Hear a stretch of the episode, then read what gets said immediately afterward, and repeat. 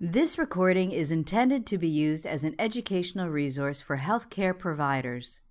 It is in no way a substitute for the independent decision making and judgment of a qualified healthcare professional. It should not be used to make a diagnosis or to overrule the advice of a qualified healthcare provider, nor should it be used to provide advice for emergency medical treatment. Patient Preparation by Milagros Lopez Ramirez.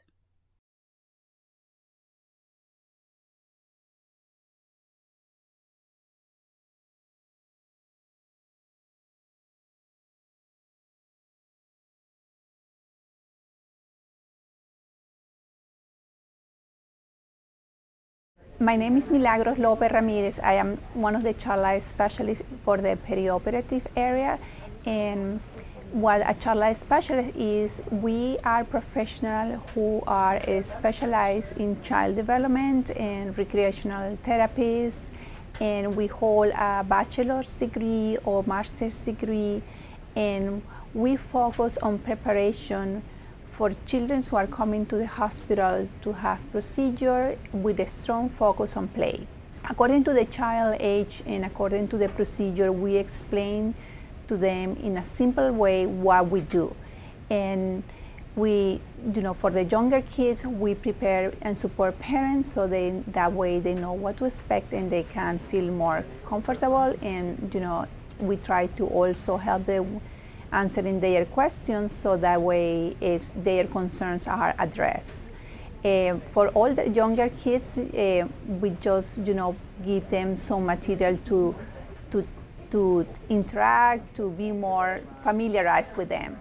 And for children who are two and a half, three years and up, we can actually prepare them and kind of walk them through step by step what to expect. I, I use a picture book and I have a teddy bear with me so that way it's easier for children to understand you know what is happening and what they are going to go through.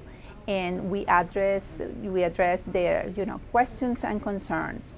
For uh, children that are who have a special need we learn from parents what you know works for them and sometimes it's pictures and we are very concrete sometimes two or three pictures and sometimes you know some words. And we can work also with the school teachers in, in order to prepare them. You are going to see a preparation that i did and the way that he was walked through step by step what was going to be happening today. Preoperative phase teaching Good morning. I'm Milagros. I'm child life specialist, Hi, nice and we we are here to help children and family prior surgery. We provide psychological and emotional support with, for kids before procedures, and I would like to explain what is going to be happening today. All right? I have a teddy bear, you know, because sometimes there are children younger than you they don't understand what we are doing here in the hospital and why they need to change into hospital clothes. And that is the reason I have a teddy bear to help me to explain the kids, you know, what things we do here in the hospital. I have a picture book here that helps me to explain you what is going to be happening today, okay? And if you have any question, I'm going to be more than happy to try to answer your question or look for the answers, all right? And I have some medical equipment that I'm going to show you. So that way you know what to expect and when the doctors or the nurses use it, you, you, you don't be, you will not be afraid. All right? So if you have any questions, you can ask anytime, okay? So every, every, every person that is gonna be with Brandon, you know, in the surgical room today, Every time that we come to the bedside, we are going to be checking for the same information just to make sure it's the right patient and we are doing the right procedure. And this tells us that you have some allergies.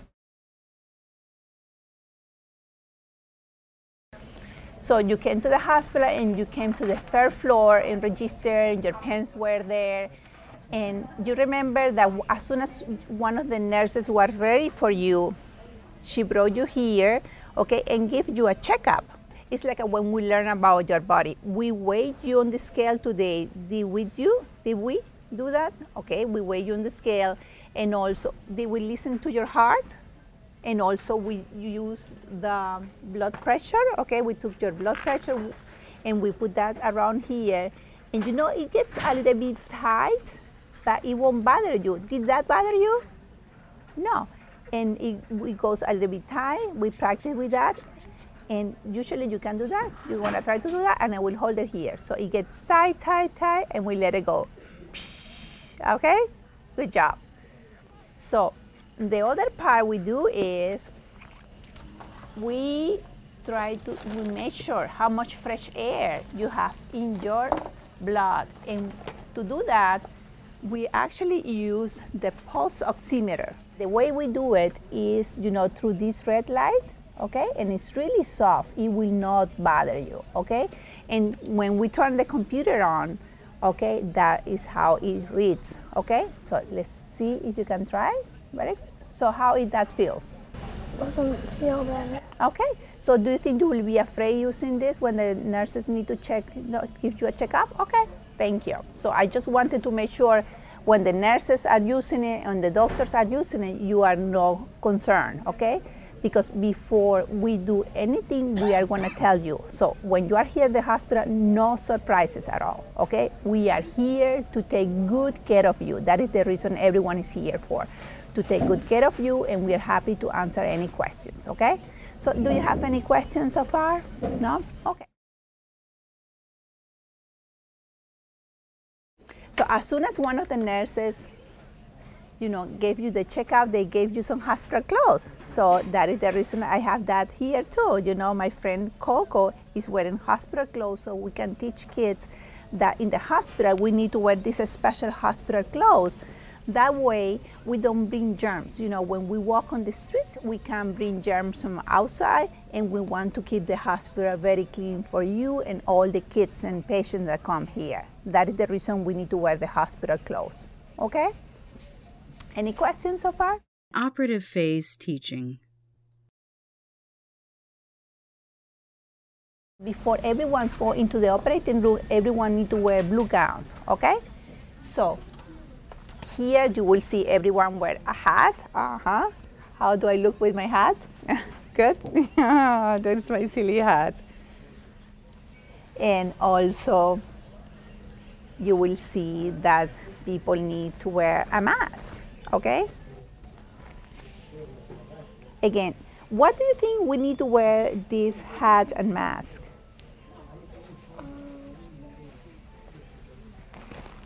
Just to protect, exactly, just to protect you from germs, okay? We want to keep the operating room very clean and safe for you, so everyone, all the nurses and the doctor wear hats and masks. Post operative phase teaching. So once you are asleep and they finish, you know, the surgery, we bring you into the waking up room. And again, in the waking up room, doctors and nurses will be taking good care of you. All right?